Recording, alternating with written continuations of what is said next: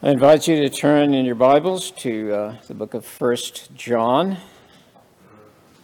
We'll look at First John chapter 4, verses 7 through 11 this morning.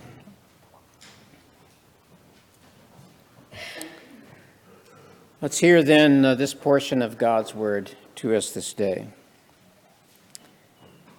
Beloved, let us love one another for love is from God, and whoever loves has been born of God and knows God. Anyone who does not love does not know God, because God is love.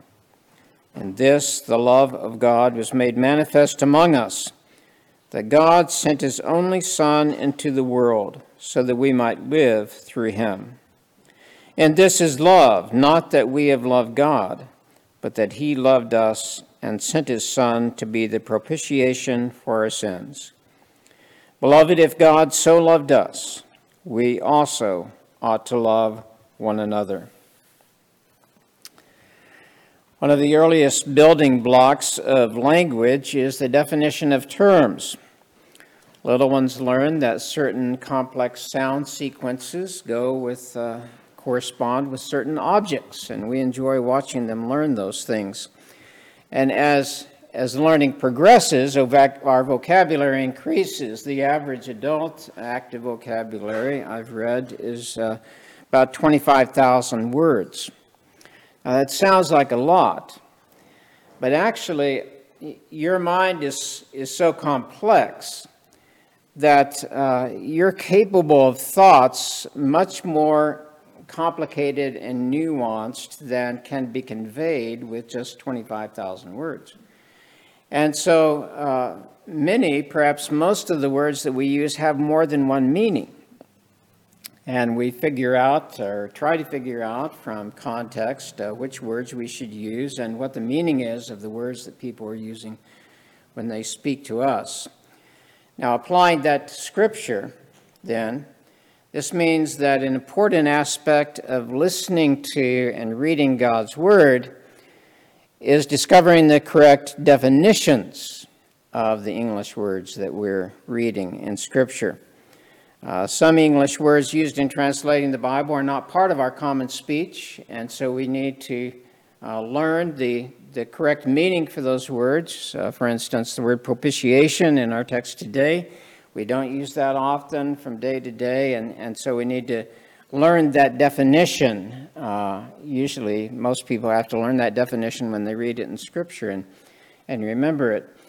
But it's, it's true even of words that are, are common, that, that are familiar to us in everyday speech, that when we read those same words in Scripture, we want to be careful that we're we're correctly interpreting them, that we've got the right definition for those words, so that, that we're thinking about we're thinking about that word in the same way that the writer of Scripture was inspired to use that word.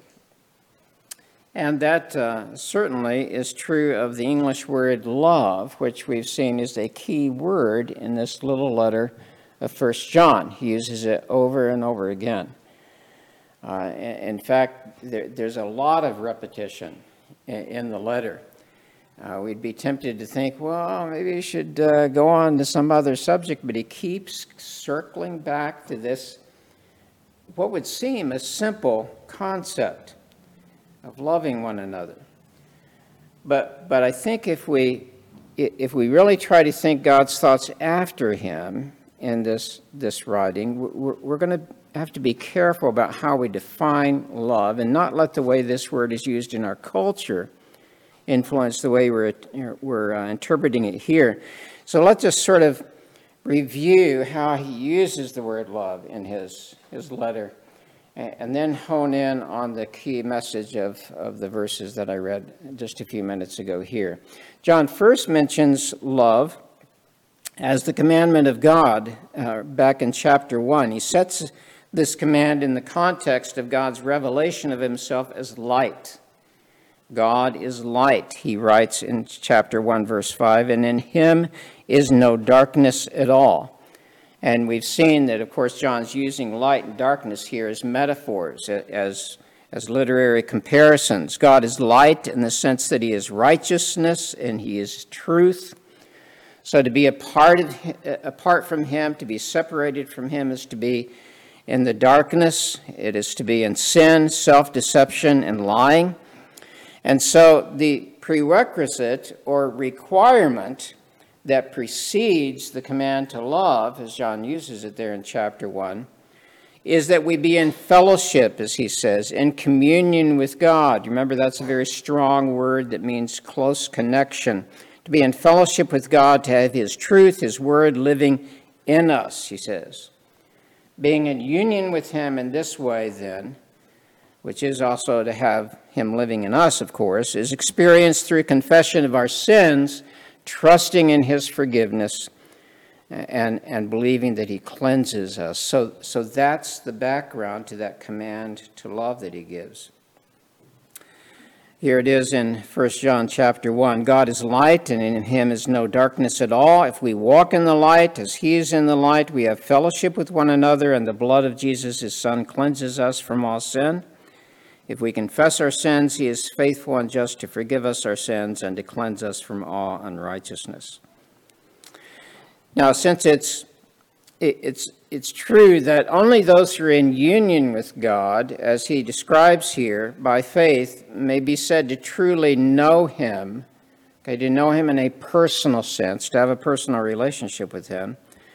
The evidence of this true knowing of God that, that we're in personal relationship with Him, that comes from His living in us, is that we walk in the light, that we live in a manner consistent with His truth in righteousness. And remember, John equates that with keeping God's commands. You're walking in the light if you keep His commands. And then he sums up God's commands uh, as, as the command to love. And the accomplished goal of the love of God in his children is that his children reflect that. So, so you see, there, there's an organic connection here between our relationship with God and this command to love. In, in a real sense, this is a command not given to unbelievers. Okay, because based on John's reasoning here, they'd be incapable of it. We would be expecting something from them that they cannot, they cannot give. So all that's background to his understanding. So he goes on in 1 John uh, chapter 2. By this we know that we have come to know him. We have that personal relationship with him if we keep his commands. And then he goes on to say a little bit later, whoever keeps his word in him, truly the love of God is perfected. Now, now remember, he doesn't mean that we become perfect then. What he's doing is seeing it from God's perspective that God loves his people and the completion of his work in them is that they begin to emulate that love. You see, the focus is on what God is doing there and, the work that he is completing in us. And so, in whoever keeps his word, in him truly the love of God is perfected. By this we may know that we are in him. Whoever says he abides in him, lives in him, resides in him, ought to walk in the same way in which he walked. And that forms then the basis for this old slash new commandment. I'm writing you no new commandment, but an old commandment that you've had from the beginning. The old commandment is the word that you have heard. At the same time, it is a new commandment that I'm writing to you, which is true in him and in you, because the darkness is passing away and the true light is already shining. Whoever says he is in the light and hates his brother is still in darkness. Whoever loves his brother abides in the light, and in him there is no cause for stumbling. It's very important that we keep the, the progression of thought that John gives us here. Okay, we were in spirit, the spiritual darkness of sin, but the light of God shone into our hearts and made known to us the good news, the message of salvation from sin and death to eternal life through Jesus Christ. If you've seen the light of God in that spiritual sense, his revelation of himself and the Son of God, you can be absolutely certain you did not produce that light yourself.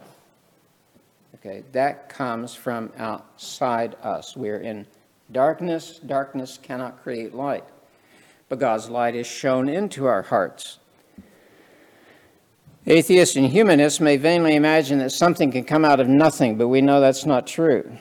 And so we in darkness cannot produce light. That's something that God produces in us. As Jesus said to Nicodemus, you must be born of the Spirit in order to see and enter the kingdom of God. Like the blowing of the wind that you hear but not see, but cannot see, the Spirit brings about your spiritual birth, and then you are able to believe in Jesus as the Son of God and enjoy life in Him. So you're made alive by the Spirit. And this commandment then is, in a sense, the exercise of that life, the living out of that life. The practice of righteousness, the doing of good, is the evidence that shows who are God's children. It's not, and it cannot be, that sinners do good and then God extends His grace to them. No, they, can't cause yourself to be born physically, you can't cause yourself to be born spiritually. It'd be like a baby conceiving itself in his or her mother's womb or a dead corpse resuscitating itself. Since righteousness is of God and from God, it is a work of God's Spirit in His children. So he says in chapter 3 By this it is evident who are the children of God and who are the children of the devil. Whoever does not practice righteousness is not of God, nor is the one who does not love, there's our key term, his brother. For this is the message you have heard from the beginning that we should love one another. So, so you see the, the progression of thought, you see the connection there between what God has done and then the love that we're to exercise by faith. Okay, always keep that in mind. It's very tempting for us to fall back into that mindset that says, well, I have to come up with this myself. If I love God, he will love me. He's not, he's not like a human being. He doesn't love that way. Now, in John, 1 John 3 16 through 18, he gives us a precise definition of God's love. Here it is By this we know love, or in this we know love, that he laid down his life for us, and we ought to lay down our lives for the brothers. But if anyone has the world's goods and sees his brother in need, yet closes his heart against him, how does God's love abide in him? Little children, let us not love in word or talk, but in deed and in truth. And since this love is a Christ like love, he obviously saw his, his allusions to Christ there. This love arises out of belief in him, out of faith in him, and a relationship of faith with him. So John says in 1 John 3:23, this is his commandment that we believe in the name of his son Jesus Christ and love one another just as he has commanded us. See how he's connecting faith and love there? You can't have the one without the other. Now that's the background then to our text. And let's look more directly then at verse 7. Appropriately, the apostle begins this uh, section by addressing his readers as beloved. We don't use that term that much anymore, but we do use the term often loved ones. So that might communicate to you the idea a little bit better. He's addressing them as loved ones. My loved ones, he's saying. And, and, and of course, that expresses his love for them. We see that, that affection, that, that, that regard, that love that John has for the people to whom he's writing all the way through the letter. But I think there's subtly something else going on here. Okay, because, because those to whom he's writing, those who are believers, are loved not just by God, by John, they're loved by God. And I think that there's a little subtle reference to that here, and, he, and he's going to emphasize that idea uh, that we are loved by God. So, so read it, read it that way. You, you didn't know the Apostle John, okay? But if you're in Christ, he's writing to you. He's saying to you, loved one, or loved ones as a congregation. So, so receive it that way. Uh, that's the basis then. We've labored this point, I know. That's the basis for the command. You are loved, so you love. So, he gives the command, and notice he includes himself in the command as well. He doesn't say, Love, you love one another, although we see that command obviously a number of places, but he says, Let us love one another. He's, he's putting himself with us in this. This is, this is a command for all God's people. Now, now remember, he is not saying, let us like one another. Okay? Or let us feel attracted to one another. Or let us have warm feelings toward one another. Don't read this like that. Okay? John is commanding love, and so he doesn't have in mind here a natural disposition. You, you, you, can't, you can't command your feelings, your emotions, they just arise spontaneously within you. But he's commanding us to do something here. So it's not that idea of love in the sense of an emotional warmth towards somebody or a physical attraction or, or any of those other ideas that are associated with, with love often in our in our culture. He's commanding here something that, that is a choice. Okay? We determine to do this. It's an act of our will to do this. Hence, he can, he can give us a command to do it. And we've seen already that, that what's being commanded here is a self sacrificing love. We've already read him mentioning laying down our lives for the brothers. That's an image of self sacrifice, giving of ourselves without expectation of return, doing good without an external prompting. All that's wrapped up in this command.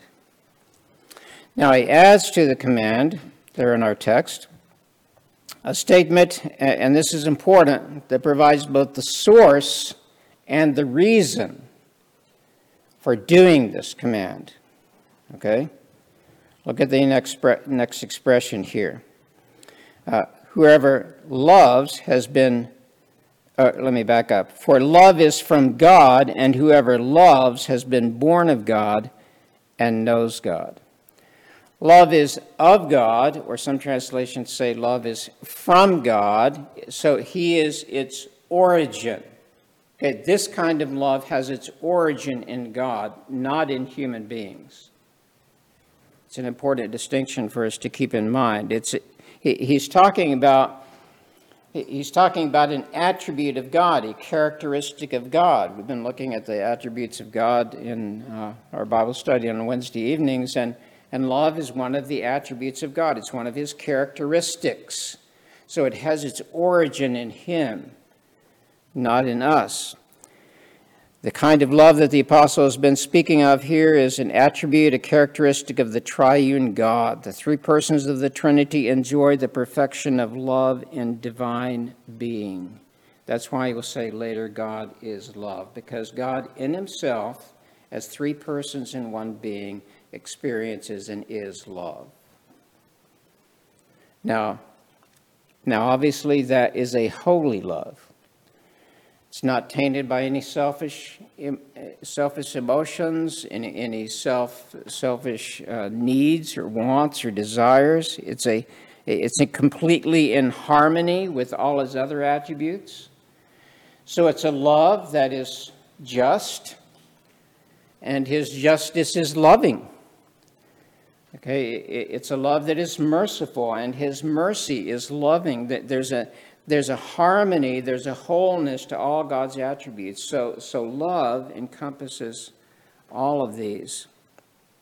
And since love is an attribute of God, then the only source of the love that, that John is commanding here, if we're taking his definition, the only source then is going to be God himself, right? Where else can one find a holy love, a love without sin that arises out of a sinless character? So John applies this truth both positively and negatively. Everyone who loves is born of God. There's the positive side.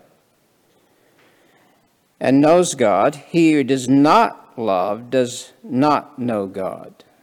So you catch what he's saying there. To love with godly love, we must have been born of God and know Him. That is, being in personal relationship with Him.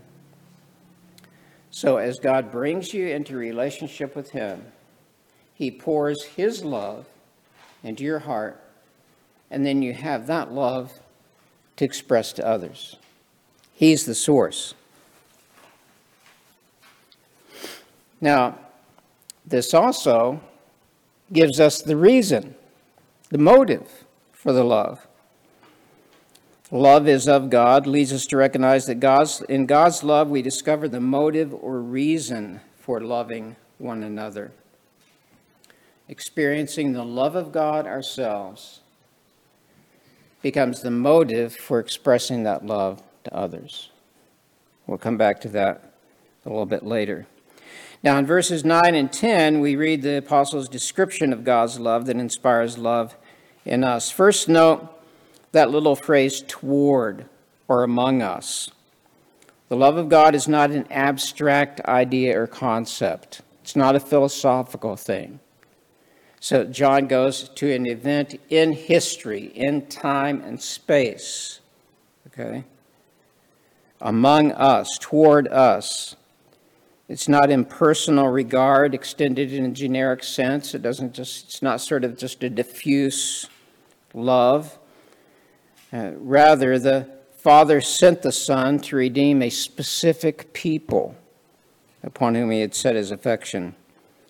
Jesus says this in John chapter 6, verses 37 through 40. All that the Father gives me will, will come to me, and whoever comes to me I will never cast out, for I have come down from heaven not to do my own will, but the will of him who sent me. And this is the will of him who sent me, that I should lose nothing of all that he has given me, but raise it up on the last day. For this is the will of my Father, that everyone who looks on the Son and believes in him should have eternal life, and I will raise him up on the last day. And so Jesus says, For those given him by the Father, he lays down his life John 10, verses 14 through 16. I am the good shepherd. I know my own, those the Father has given him, and my own know me, just as the Father knows me, and I know the Father, and I lay down my life for the sheep. And I have other sheep that are not of this fold, that is, not of the Jews. I must bring them also, and they will listen to my voice. So there will be one flock and one shepherd. So, this love, John goes on to say, was extended by God's free will alone. It's not that we love God and then He loved us. In fact, we were dead in sin, and we were totally incapable of loving God. We were without love for God, and truth be told, we had no loveliness in and of ourselves. Strictly speaking, there is no good reason for the triune God to love us. We might even go so far as to say there is every reason for God not to love us, for there is nothing in us that God needed or wanted. There's no way that He would be completed somehow by loving us. And in fact, it would actually cost Him to love us. And so John's description calls our attention to the, that cost with his reference to the Father's sending of the Son. You see that in, in our text. And it's interesting the way it's phrased. In the original language here, it says, The Father has sent the Son, His Son, His only Son, the only one begotten, that is, the only one possessing His nature. The Son was sent by the Father, John says there in our text, into the world and that reminds us that he's coming into the realm of Satan, where he would know the humbling of obedience, the rejection and abuse of sinners, and the suffering for sin greater than that known by any sinner. The cost ultimately is the very life of the Son, who is himself God.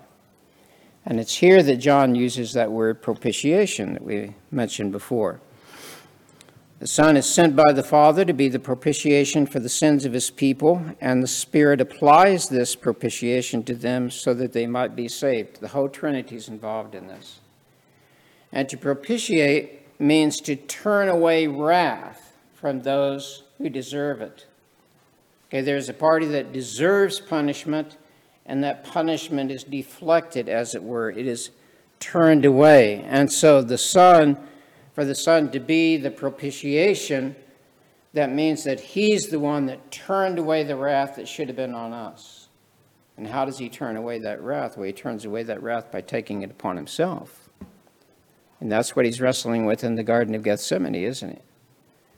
The cup that He speaks of in His prayer to the Father there in the Garden of Gethsemane is the cup of God's wrath that He is going to drain to the dregs for His people. Remember that word propitiation because it's a wonderful image to help you understand what God has done for you. It's, it's as if Jesus is the only thing, the only one who stands between you and the punishment that you deserve. And, and he's the only one that possibly could do that as well, isn't he? And not only that, his his standing in your stead, his propitiation is fully sufficient. You don't add anything to his propitiatory work. Okay? So he takes it all for you. He saves you from the punishment, from the hell that you would deserve. That's what John's talking about here when he says he's, God sent his son to be the propitiation for our sins. Now, Verse 11, he goes back and uses that word again loved ones. My loved ones. See that? Here's the logical conclusion for everything that he said so far. Here's the logical conclusion. If God so loved us, we ought also to love one another. Think about that for a moment. God has given you a gift of infinite value. Infinite value. Surely that means you ought to listen to him when he gives you a command, right? How can we refuse him when he has freely given us everything in Christ? We've received everything in Christ, Scripture says. We have all that we need for lasting joy and peace. How can we refuse when He tells us to give something, namely our obedience? And in addition, this command is good for us, right? He's not commanding us something that's bad for us here.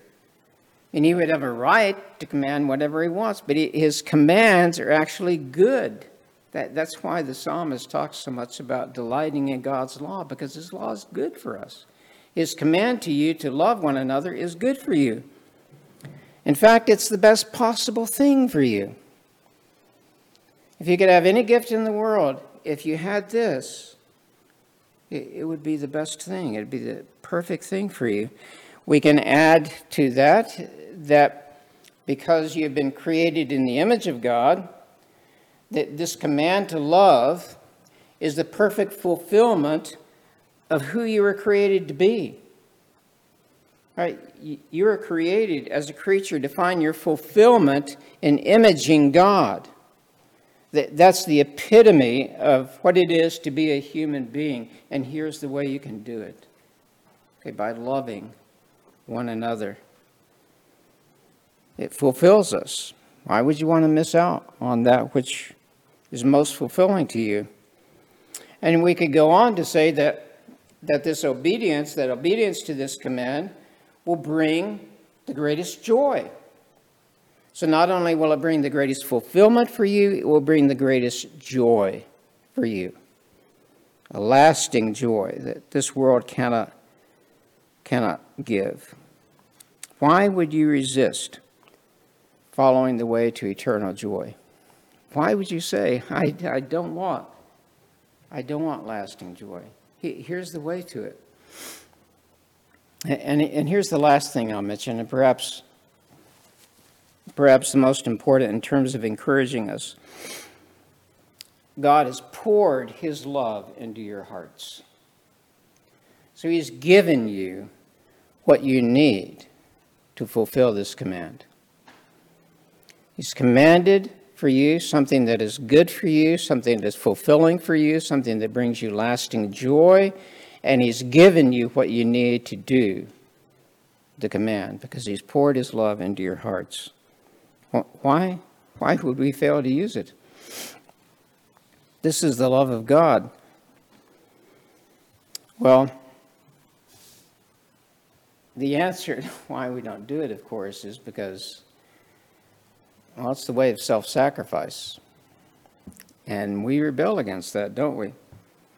Christ like love is taking the role of a servant, remember, he said to his disciples. Serving rather than seeking to have others serve us. It means that we count others more significant than ourselves, as, as uh, Paul says in Philippians, and look out for their interest. To love one another truly, it's necessary that each of us take ourselves out of the center of our lives. And we are so comfortable being the center of our lives, aren't we? It means submitting our wills to the will of God. These are all difficult to do in day to day life. But John gives us, I think, a valuable, in, a valuable means to encouraging this. And, and this is where I want to close. Notice what John does not focus on when he commands us to love. There are two things I see that he does not focus on. One is he does not say, love one another, and then concentrate our attention on the others.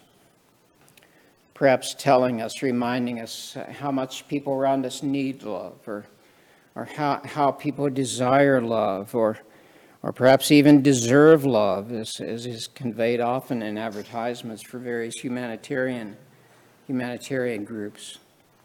You're not going to discover godly love as a way of life by focusing on other people. I think that's why he doesn't focus on it here. Why? Because that's inevitably going to bring you to think, eh, to, to focus in on your thoughts and feelings towards those other people. And, uh, and that means some of them are just going to look more appealing than others. You know, I, I have no problem loving my grandchildren, even when they're bad. but there are some people it's tough to love. And, and so if we're trying to love by focusing on the people that we're commanded to love, it's, it's going to be difficult for us to pull this off. But neither does John tell us to focus inwardly on ourselves. Okay, he doesn't give us this command, love one another, and then say, okay, you need to analyze your own motives. You need to put yourself under a microscope. You need to, you need to reform yourself. He doesn't say you need to love yourself so then you can love others. Uh, he doesn't on the other hand, tell you to punish yourself uh, in order to get you to love others. And he certainly doesn't tell us that if we simply exert enough willpower, we can do this. So he doesn't focus outward on who we're to love. He doesn't tell us to focus inward on ourselves to try to sort of generate this love. What does he focus on? We've seen it already, I'm sure. John's perspective is focused on, on where, and I want to leave your thoughts here on this passage. It's on God's revealing himself in Jesus Christ. See in our text where he says, in this, in this, and he says something in this, or here is love, he says. God sent the Son, his Son, the one and only Son who is himself God to be the propitiation for our sins, to turn away from us the godly wrath that we justly deserved, that wrath that was due to us, remember. Instead, God poured that wrath out upon his Son. And the Son drained the cup of God's wrath against our sin to the dregs. And the Spirit of God applied that dreadful act to our benefit, causing us to be born again, made alive in Christ and poured into our hearts not wrath, but the gracious, merciful, inexhaustible love of the triune God. If you become captivated by that vision that John has given us, if you become captivated by the love of God for you,